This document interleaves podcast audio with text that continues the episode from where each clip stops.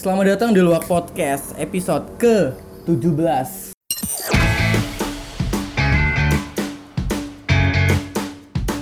And that's it for this week's episode. Kali ini gue nggak sendirian, gue bareng siapa ya? Lu pengen gue kenalin sebagai apa ya cuy? Serah lah cuy.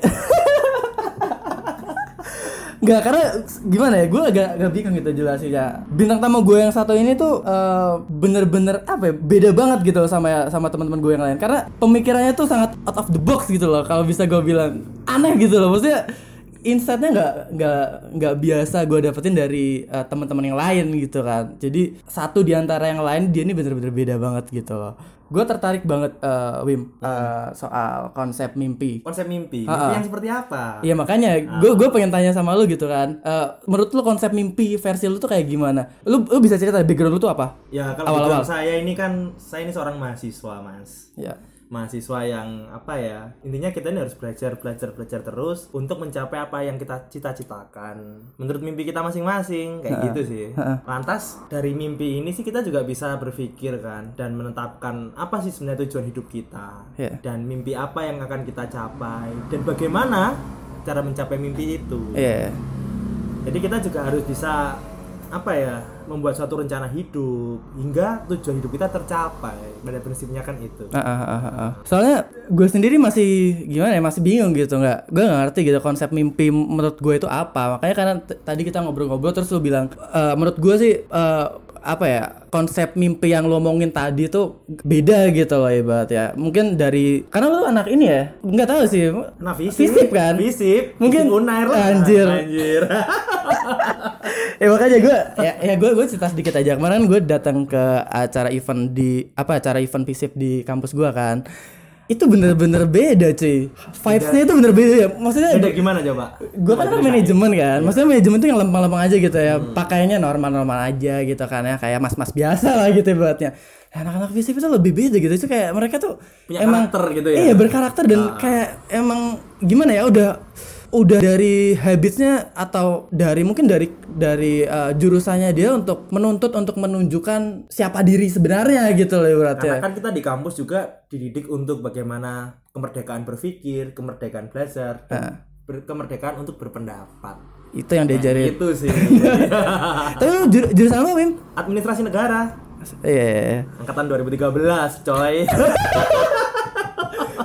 Anjing, ini berapa sih 2000 hampir mau 2020 cuy. Berarti hampir 7 tahun ya sih? Nah, makanya kan jadi kemerdekaan belajar. Iya. Jangan sampai kita di kampus itu hanya belajar tanpa tujuan. Nah, ini gue mau tanya. Kalau misalkan eh, dasarnya kan orang ngejar eh, lulus itu kan 4 tahun ya? 4 tahun. 4 tahun, Kak. Itu cari jasa itu, coy. Nah. Nah. Lu nanggepin orang kayak kan misal pasti pasti ada yang nyinyirin kan. Maksudnya entah temen lu kan atau tetangga atau mungkin orang tua lu sendiri gitu pasti kan kapan lulus? Kapan? Lah lu, lu nanggepinnya gimana cuy? Santai aja, kan hidup-hidup gue. gitu doang. Iyalah. enggak lu kan pasti harus ada dasarnya dong. Maksudnya lu punya keidealisan Iya tersendiri gitu loh. Dasarnya ya kita untuk bagaimana belajar di situ sih. Karena kan juga apa ya? Jadi bersama teman-teman juga gimana sih kita membuat suatu inovasi yang baru dan Hmm. juga kita sebagai generasi muda ini perlu untuk menciptakan solusi untuk masa depan kayak Gitu. gitu. Dengan apa? Dengan mimpi-mimpi kita tadi. jadi jadi kan Iya. biasanya orang lulus 4 tahun Iya. lu kan ini hampir 7 tahun kan Udah Eh, udah tujuh udah tahun. tujuh ya. tahun kan maksudnya udah lebih udah over 3 tahun gitu cuy Overtime. overtime nah Overtime. sebenarnya un- eh, tiga tahun itu apa sih yang lo lakuin gitu Jadi ya apa ya? Tiga tahun ini kita juga ngelihat dari background lo background lo kan Ah. ibaratnya eh, mas-mas biasa anak jurusan eh, administrasi negara yang over over ya. tiga tahun nih Cuma lulus. lihat, lihat Instagram gue aja. Iya. Eh, Bima Sumarja. Iya, di situ, di situ ada semua informasi tentang kehidupan Iya, saya. iya, iya, iya. enggak gue tuh anjir, nggak ada sih orang yang kayak gini. Maksudnya anjir feed Instagramnya tuh swanger banget gitu loh.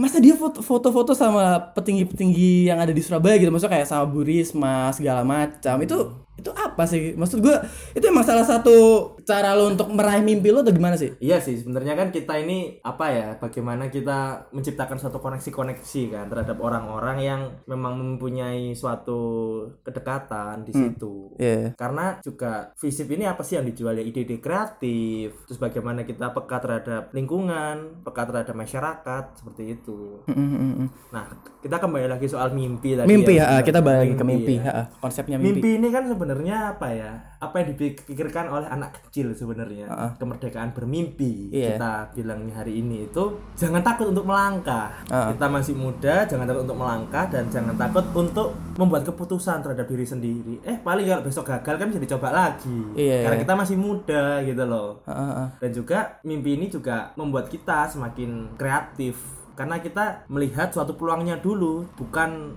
lebih kepada satu kegagalannya dulu kayak gitu sih. Iya, iya, iya, iya. Jadi intinya konsep bermimpi itu kita harus balik lagi ke pemikirannya kayak anak kecil Iya, gitu ya kan. anak kecil. Kayak dulu dulu dulu mimpi kita waktu dulu kan kayak ah gue pengen eh, Jadi dokter. Jadi dokter. Kadang-kadang aneh-aneh gue pengen jadi apa gitu, pengen jadi robot, pengen Iya jadi sih. apa yang maksudnya nggak masuk akal gitu. Kalau aku maksudnya. dulu mimpi jadi dokter sih. Anjir. Tapi apa semakin ke sini sih mimpi saya nggak jadi dokter sih. Iya. Tapi jadi yang punya rumah sakit coy. Direktur rumah sakit. Iya iya. Kan iya. nggak harus dari, dari dokter kak, direktur rumah sakit gitu. Iya, iya. kan? Berarti intinya konsep mimpi ja- jangan takut bermimpi gitu lah ya. Iya, jangan terlalu bermimpi dan bagaimana Anda mendefinisikan mimpi Anda kayak gitu. Harus jelas. Contohnya mimpi ini untuk sebuah mencapai kesuksesan. Sukses itu seperti apa sih sukses? Oke, ha. Seperti apa? Oh punya rumah tiga, mungkin istrinya lima gitu ya. Menurut lu tuh itu konsep sukses? Bukan, itu kan contoh. Contoh, ha, ha. Ha, ha. Setiap orang punya definisi sukses itu sendiri-sendiri dan Iya. definisi mimpi itu juga sendiri-sendiri sih. Nah, sekarang gue tanya, Iya. uh, konsep sukses menurut lu itu kayak gimana? Kalau konsep sukses menurut saya Bayangan lu lah ibaratnya gue udah punya ini apa gitu. apa ya, ya kemerdekaan sandang pangan dan papan lah Itu uh, konsep sukses menurut lu ya. iya karena apa yang kamu mimpikan itu jangan sampai itu yang membuat kamu jatuh Uh, jika kamu bermimpi terlalu tinggi seperti itu sih. Ya yang realistis lah. Mimpi itu harus didasarkan oleh realitas kehidupan kita masing-masing gitu loh. Dan bagaimana cara kita menggapai mimpi itu. Mm, mm, mm, mm. Karena gue lihat kan emang lu kan aktif banget di uh, society gitu, maksudnya di uh, komunitas. Iya komunitas gak sih? Kalau bilang iya sih Iya kan, komunitas Organisasi. organisasi, lah tepatnya. Organisasi. Iya, Ada organisasi 28 gua salah. sekarang. Anjay. 28. Lu tuh sekarang jabatan lu apa sih, Bim? Maksudnya di di di di, di, eh, apa namanya? organisasi lu. Lu sebagai apa sih? yang sekarang? mana dulu kan ada nih organisasi yang di tingkat kelurahan Yang- yang- sampai yang- di tingkat ya sampai tingkat nasional ada juga Oh, yang yang yang yang menurut lu orang tahu lah. ya apa ya itu banyak gitu loh Banyak. iya sih ya pada prinsipnya kita juga harus berorganisasi. Kita harus siap memimpin dan siap dipimpin. Karena manusia hidup itu selalu menjumpai dinamika dinamika sosial kayak gitu loh. Memimpin itu juga harus bisa memberikan direction Ah. bisa memberikan suatu jalan kepada yang dipimpin. Begitupun juga sebaliknya. Apabila kita dipimpin kita harus siap menerima apa yang diperintahkan oleh pemimpin kita. Iya. karena itu untuk tujuan bersama. Jangan sampai egoisme pribadi dan juga kepentingan pribadi itu masuk di situ. Itu yang lu dapat dari organisasi yang lu pelajarin. iya sih pada prinsipnya kita harus siap dipimpin dan siap memimpin. Karena perubahan itu bisa dilaksanakan oleh diri kita sendiri maupun masyarakat luas. Kayak gitu sih. Kalau ya kayak setahu gue kan, gue taunya kan eh, lu tuh ini ya ketua Karang Taruna. Kecamatan Gubeng. Kecamatan Gubeng Iya. kan. Biasanya masalah-masalah apa aja sih yang bisa dihadapin? Ah, kayak sebenarnya menarik sih ini kalau kita ngomong apa ya organisasi Iya. yang satu ini ya Karang Iya. Taruna di Kecamatan Gubeng. Aku dulu jadi itu di usia 19 tahun loh jadi ketua itu. mudah banget sih. Tapi emang bi- biasanya eh, untuk jadi Karang Taruna dari usia berapa berapa? Kalau usia itu ya kita mengacu kepada Peraturan Menteri Sosial 77 Haka 2010 Hah. dan 23 tahun 2013 itu adalah berusia 16 hingga 45 tahun. 16 hingga 45 tahun. Iya. Dan kebetulan aku di usia 19 tahun itu dipilih sih sama teman-teman kelurahan ini untuk jadi ketua. Dan kamu tahu, Rik, Hmm. apa ya? Jadi aku ini ketua, tapi anggotaku itu usianya selisih 12 tahun, 15 tahun sama aku. Lebih tua. Lebih tua. Anjay, Nah, itu susah loh kayak Jadi gitu. apa ya ada suatu pembelajaran yang aku dapat sih di dalam itu. Bagaimana sih kita bisa apa ya menjadi contoh bagi orang tua jadinya. Jadi kebalik akhirnya gitu loh. Dengan apa mengawal ide gitu loh. Ide, ide ini akan menjadi suatu panglima di setiap organisasi seperti itu. Tapi kayak lu kan banyak banget sih apa organisasi kan. Itu Iya sih. itu yang eh, ibaratnya pasti ada yang dikorbankan gitu karena lu ngurusin segitu banyak organisasi gitu. Ya salah satunya kan kuliah lu kan kayaknya gitu. Bener gak sih? Ngeganggu juga. apa enggak? Enggak juga. Enggak juga? Enggak juga. Jadi gimana? Tambah kalau di perkuliahanku itu mendukung sih, karena kan aku belajar administrasi negara. Ah. Di situ juga ada konsentrasi. Hmm. Seperti administrasi pembangunan, kebijakan publik dan administrasi pelayanan. Heeh. Jadi sama sepertinya memang administrasi negara itu ilmu tentang bagaimana kebijakan publik di negara dan Karang Taruna ini juga merupakan organisasi Yang mendukung. pemegang plat merah karena dia dibentuk oleh peraturan menteri gitu loh. Hmm. Jadi kesambung bagaimana kita bisa memberdayakan masyarakat khususnya ya pemuda lah kita untuk bisa mandiri dalam ekonomi, mandiri dalam suatu apa ya kepemimpinan dan juga kita harus bisa mencapai cita-cita kita kayak gitu. Jadi jadi sebenarnya pada dasarnya lu kan kuliah di jurusan administra administrasi negara, fakultasnya FISIP. Em, lu ambil organisasi itu untuk mendukung eh, ibaratnya mencapai mimpi lu kan. Ah, enggak juga sih sebenarnya kan gi- gimana aku- sih cuy? Gue bingung anjir, serius. Gue tuh gak ngerti kadang. Enggak, aku tuh berorganisasi sejak SMA dulu itu. Gue tuh mikir kayak lu tuh Jadi SMA itu aku sudah Karang Taruna gitu loh. Nah. Nah, jadi anak organisasi yang kebetulan pengen belajar administrasi negara. Ah. Bukan dibalik. Oh jadi organisasi dulu baru malah kuliahnya tuh yang ngedukung Betul. Kan Ah, di administrasi negara juga kita belajar kebijakan publik. Gimana sih bisa membuat suatu ide-ide kebijakan yang itu bermanfaat untuk masyarakat luas dan juga bisa memberikan suatu dampak sosial khususnya memberdayakan pemuda itu. Ah, ah, ah. Itu sih. Jadi link and match gitu loh. Yeah. Jangan sampai terus kita kayak apa ya kuliah itu pul- kuliah pulang kuliah pulang selesai UAS kita lupa gitu loh apa yang kita pelajarin gitu. ini ini loh. ini rada sarkas ya Mas Sial tuh. ya karena aku sendiri aku sendiri sih ya ya temen lu kayak gitu ya. Lu mau nyindir kan? enggak enggak tapi aku bersyukur sih meskipun ya kuliah selama ini aku di semester 3 itu juga ada namanya mata kuliah sistem perencanaan pemrograman dan penganggaran. Ah. gimana di mata kuliah itu sih gimana sih cara untuk budgeting suatu organisasi? Dan itu aku terapin gitu di organisasi. organisasiku. Dan alhamdulillah sukses gitu loh. Jalan. karena kita berdasarkan dengan teori-teori dan juga berdasarkan praktek yang relevan gitu loh. Jadi link and match-nya kena kayak Ah. gitu bagaimana kita suatu membuat suatu perencanaan program yang bagus dan juga mempackaging program itu dengan komprehensif Iya. yang itu manfaatnya ya lagi-lagi kembali ke masyarakat lah gitu loh Iya. Yang segitu banyak organisasi cuy. Maksudnya nggak pusing gitu loh kan. ya enggak sih karena kan organisasi ini bersama-sama gitu loh kalau kamu sendiri kamu bakal pusing kayak gitu Iya. tetap kan kita ada manajemen di dalam organisasi itu Jadi lu lu lu, lu organisasi ikut ikut apa ibaratnya ikut organisasi dari dari SMA. SMA Sebelumnya kan lu belum belum tahu tentang konsep organisasi kayak apa kan? jadi ceritanya dulu itu masuk organisasi pertama kali itu ya OSIS sih Ya. dulu aku, aku nih SMA ini ya anaknya minder banget sih SMA Iya. Eh, apa maaf SMP sih SMP minder nah SMA itu iseng-iseng ikut OSIS terus dicalonin jadi ketua dulu itu Ah. ya antara berani sama nggak berani kayak gitu kan sebelumnya belum pernah di organisasi Iya iya iya. terus ya jadi dan itu akhirnya memaksa gitu loh memaksa aku untuk berpikir memaksa untuk uh, berinovasi melakukan ide-ide kreatif kayak gitu itu.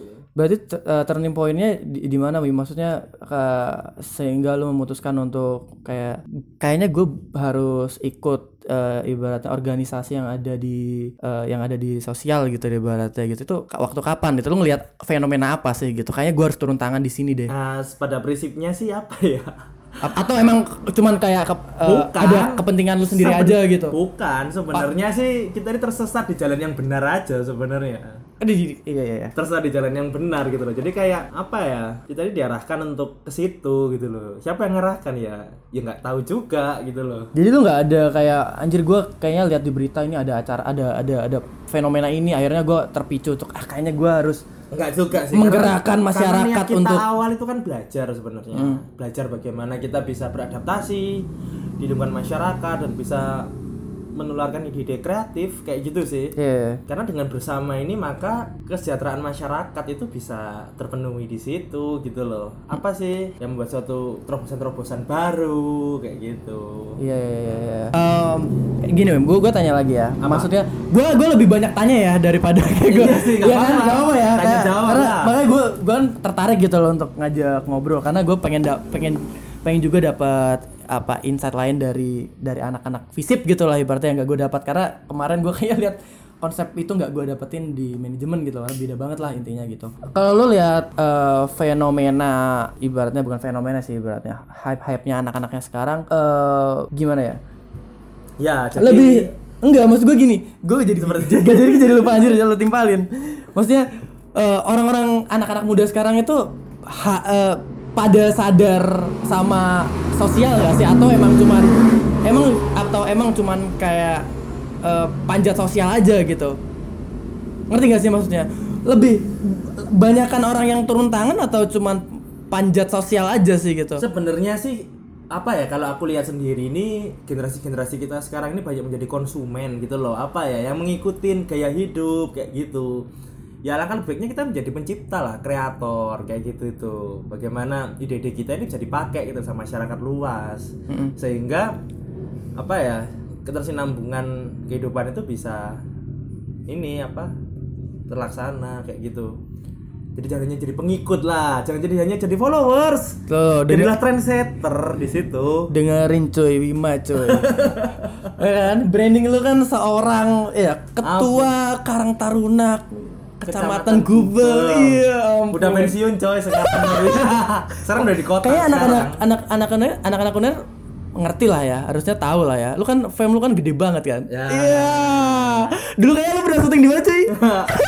Iya nih jadi Aduh lu dulu pamerin dulu pernah pernah ikut syuting sekali. Jadi di 2018 dulu aku pernah jadi ini apa artis juga di film Aruna dan Lidahnya Iya. bersama Dian Sastro dan Oka Antara itu kebanggaan gak sih ya bangga sih Anjir, anjing gue dipamerin waktu itu kan kayaknya seb- lu pamerin itu tiga bulan atau berapa bulan sebelum pertanya penayangan ya? Iya, udah bener. jadi ya tiga tiga bulanan lah kayak ya. Iya. Dulu kan lu udah pamer-pamer anjir gue gue sekarang syuting sama Dian Sastra Iya cuy sih. gitu. itu juga Itu efek dari organisasi gak sih? Enggak, itu sebenarnya sih gini ceritanya. Aku kapan hari itu kan juga ngopi gitu sih. Iya. Jadi terus ada orang yang nyamperin aku sih, Mas kayaknya ini cocok di peran ini gitu. Nah kebetulan juga cuy, Iya. aku ini juga pernah syuting waktu SMA Iya. film pendidikan kayak gitu, FTV pendidikan. Ah, gimana tuh? FTV pendi- pendidikan itu gimana? Ada, jadi programnya TVRI dulu itu bikin film tentang pendidikan sekolah. Tapi tapi konsepnya FTV. FTV dan aku main talentnya. Berarti itu. cinta-cinta gitu. Ya ada cintanya gitu sih. Aneh banget gue baru denger. ngangkat program sekolah kayak gitu. Karena setahu gue FTV itu konsepnya gini cuy Biasanya orang-orang kota datang ke desa ngurusin kambing Tiba-tiba eh, orang yang datang ke desa itu ikut KKN atau segala macam itu jatuh cinta sama yang punya kambing gitu Biasanya gitu cuy Eh, iya sih.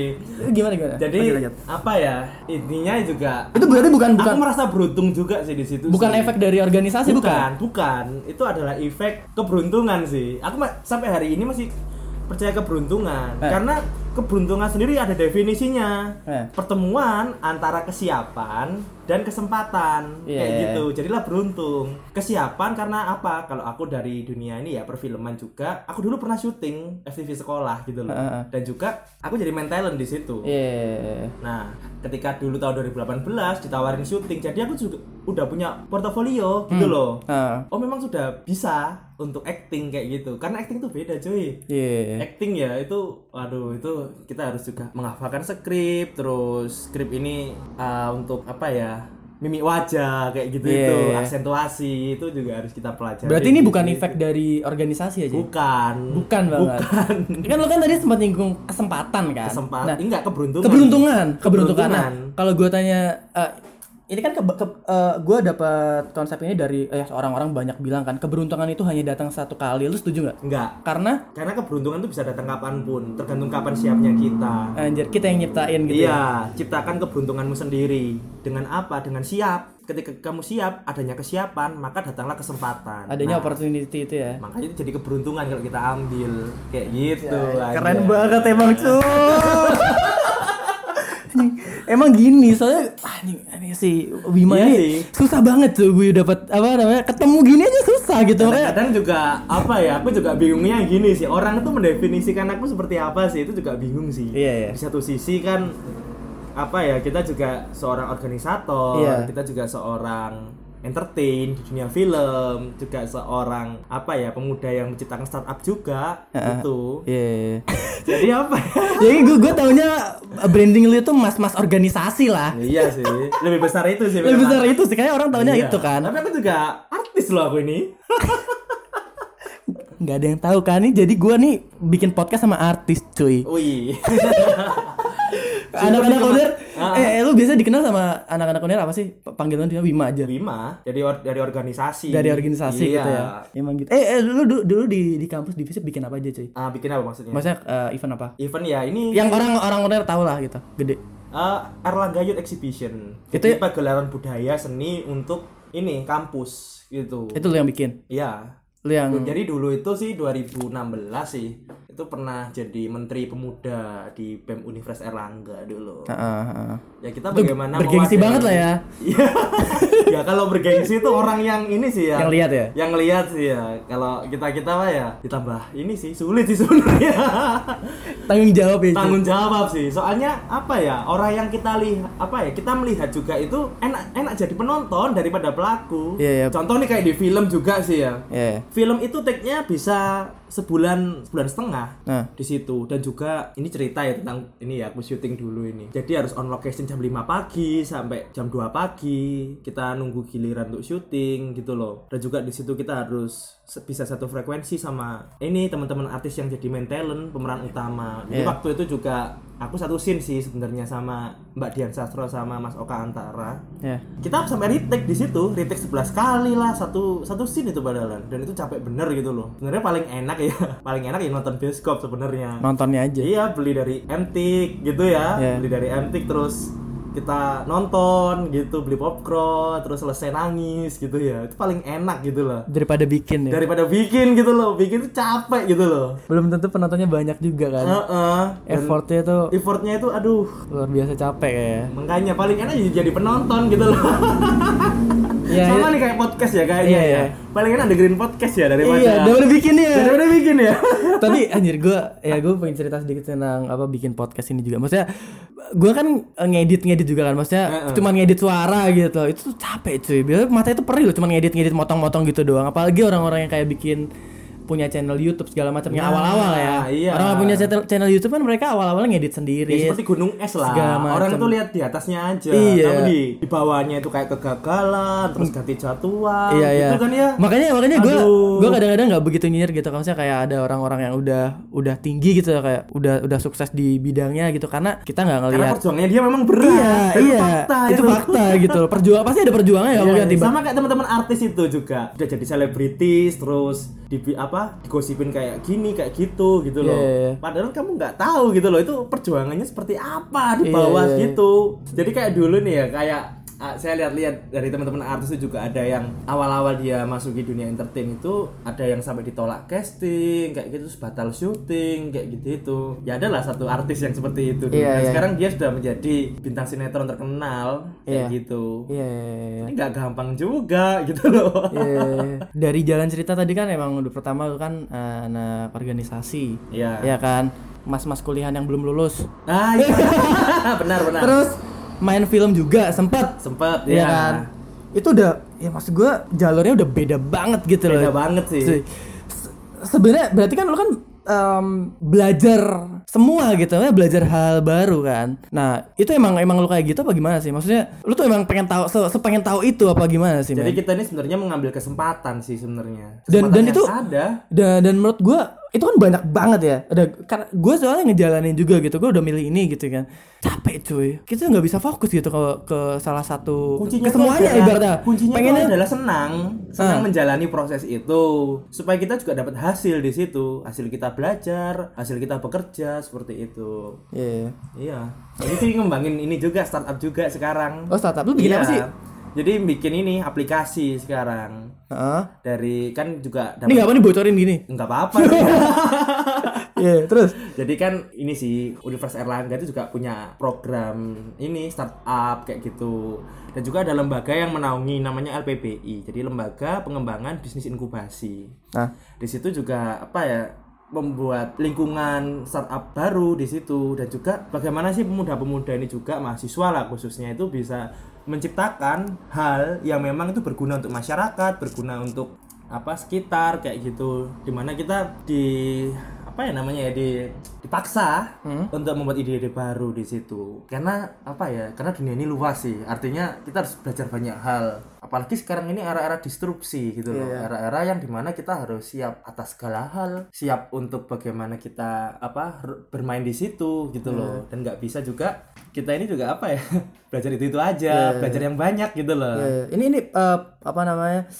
Project startup ini lebih ke mana? Ke maksudnya ekonomi atau sosial Kalau atau ini apa? lebih ke teknologi informasi komunikasi sih, ke Oh, IT ke nih. IT-nya ya. Iya. Lebih ke STEM ya. Menggok lagi ya berarti ya. Aduh. ya itu sebenarnya nggak jauh-jauh dari organisasi. Itu kan Iya sih. Iya kan? Karena karena juga perusahaan itu juga suatu organisasi sama. ya jadi lu kan Ah. bikin eh, sistem informasi untuk apa namanya? UNER sendiri gitu, men. Bukan men. Jadi kayak ini bikin suatu aplikasi di mana aplikasi ini bisa digunakan orang banyak. Ah, iya benar. Gitu. Itu Iya. tentang ini sih uh, POS jadi point of sales. Di mana kita ini bisa juga memberdayakan UMKM kayak Ah. gitu. Karena kan ya kita ini harus sebagai solusi Heeh. teman-teman di masa depan ini gitu loh. Itu projectnya Visip atau Bukan. emang bukan. Jadi startup itu ide-ide apa ya? Ide-ide kreatifnya mahasiswa yang dilembagakan. Itu namanya tenan di situ. Oh iya. iya. Maka akan di apa ya diberdayakan di situ juga dibantu pemasaran. kayak Jadi orang-orang yang punya ide Iya. di, dinaungi tenan itu tenan sendiri itu, kan. ya. Jadi seperti itu sih. Anjing menarik banget sih. Kayaknya gitu dulu ya Wim ya. iya siap. Ya, anjir emang aduh seru banget sih. Emang ini kalau dilanjutin kita nih tag dari jam berapa ya? dari jam 2 nih. Jam Jam, 2 2 ya? malam kan. Bisa tag podcast kayak gini kan. Sampai jam berapa nih? Jam 6 pagi nih kali. Aduh jangan besok kerja cuy. Kayak gitu dulu ya Bim ya. Oke. Terima kasih ya Bim udah uh, sharing-sharing lah Iya. ibaratnya ngasih uh, insight baru lah mungkin. Soalnya ada juga uh, mungkin ada anak-anak yang mau masuk kuliah atau apa bingung jurusan apa mungkin Nah. bisa juga kan. Jadi gini, kalau ini Oke, lanjut lagi. Ya, lanjut lagi. Jadi kalau memang ini ya Ini untuk untuk ini untuk anak-anak yang lagi mi- SMA. milih jurusan milih lah. jurusan Iya, kira-kira. lulus SMA jadi pesan saya seperti ini kuliahlah di tempat yang anda itu bisa banyak belajar hal baru dan yang terpenting yang anda sukai Ah. seperti itu karena kuliah tanpa anda sukai itu tanpa adanya kesukaan pribadi itu nothing gitu loh Iya. jadi ya lulus cuman dapat ijazah doang sama transkrip nilai nggak dapat ilmu di situ nah AKA salah jurusan gak sih? apa Maksudnya salah jurusan gak sih? Siapa? Bisa dibilang gitu. Enggak kalau misalkan kita nggak suka sama ya iya bisa dibilang Iya salah kan? jurusan bisa bilang gitu kan? bisa Nah ini nih, aduh ngapain sih lo? Iya. Lo kalau di dalam kelas kalau udah salah jurusan, Jadi aku cerita ya dulu ya. Udah Ketika susah aku sih. SMA dulu sebelum milih program studi Ilmu Administrasi Negara FISIP Universitas Erlangga itu aku bongkar dulu mata kuliah itu. Eh, Iya. aku di Administrasi Negara ini singkatannya AN ya ini ya. Aku kuliah di AN ini bakal belajar apa sih? Oh, belajar tentang organisasi, tentang kepemimpinan, tentang keuangan negara, kebijakan publik, pelayanan, dan juga belajar-belajar tentang bagaimana anggaran disetujui. Itu ada sisi politiknya di situ gitu loh. Iya. Jadi memang aku suka di situ, makanya aku menikmati sih sebenarnya. Makanya kuliah lama itu bukan berarti terus aku nggak tahu apa-apa. Justru Iya. aku tahu apa-apa di situ gitu Iya, loh. iya, IPK IPK ya ya lumayan lah ya tiga ke atas lah. Kayak gitu sih pesanku buat para pendengar luak podcast yang budiman. Iya, Budiman. Tidak lupa sholat Jumat. Iya, tetap semangat dan kalian harus punya mimpi karena kalian semua ini pemuda dan juga ayo berkolaborasi dengan lingkungan sekitar Anda. Karena hari ini tuh bukan era kompetisi tapi era kolaborasi. Nah. Era menciptakan suatu apa ya, keuntungan yang bersama-sama dan juga era di mana pemuda ini bisa menjadi trendsetter di situ. Mm, mm, mm.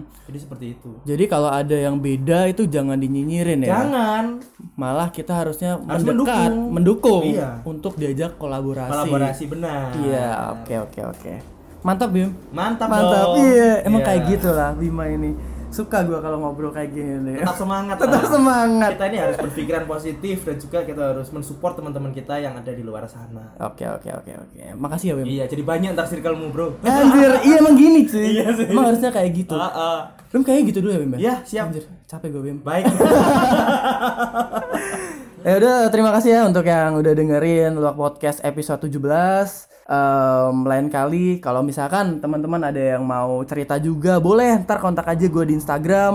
Kalau- Ya mungkin eh, gue nggak nggak begitu pilih-pilih orang kok. Kalau misalkan lu ada cerita udah datang aja ntar tinggal gue aturin jadwalnya gitu. Kalau misalkan mau cerita di podcast. Em, podcast gue kan konsepnya mencari cir- circle baru, Wim. betul betul Jadi terus eh, lu ada Instagram apa Wim? Wima Sumarjan Wima Sumarjana ini untuk teman-teman yang pengen ibaratnya kenal sama Wima eh, itu pot, eh, apa Instagramnya ada Bisa di- follow di dan follow langsung di- DM. Iya. saya langsung follow back nanti Oke, iya siap. bilang dari luak podcast gitu Jadi eh, bisa nambah lah ibaratnya eh, circle pertemanan lu kan kayak gitu. Eh, berani berkarya, berani bercerita cuman bareng gua di Luak Podcast.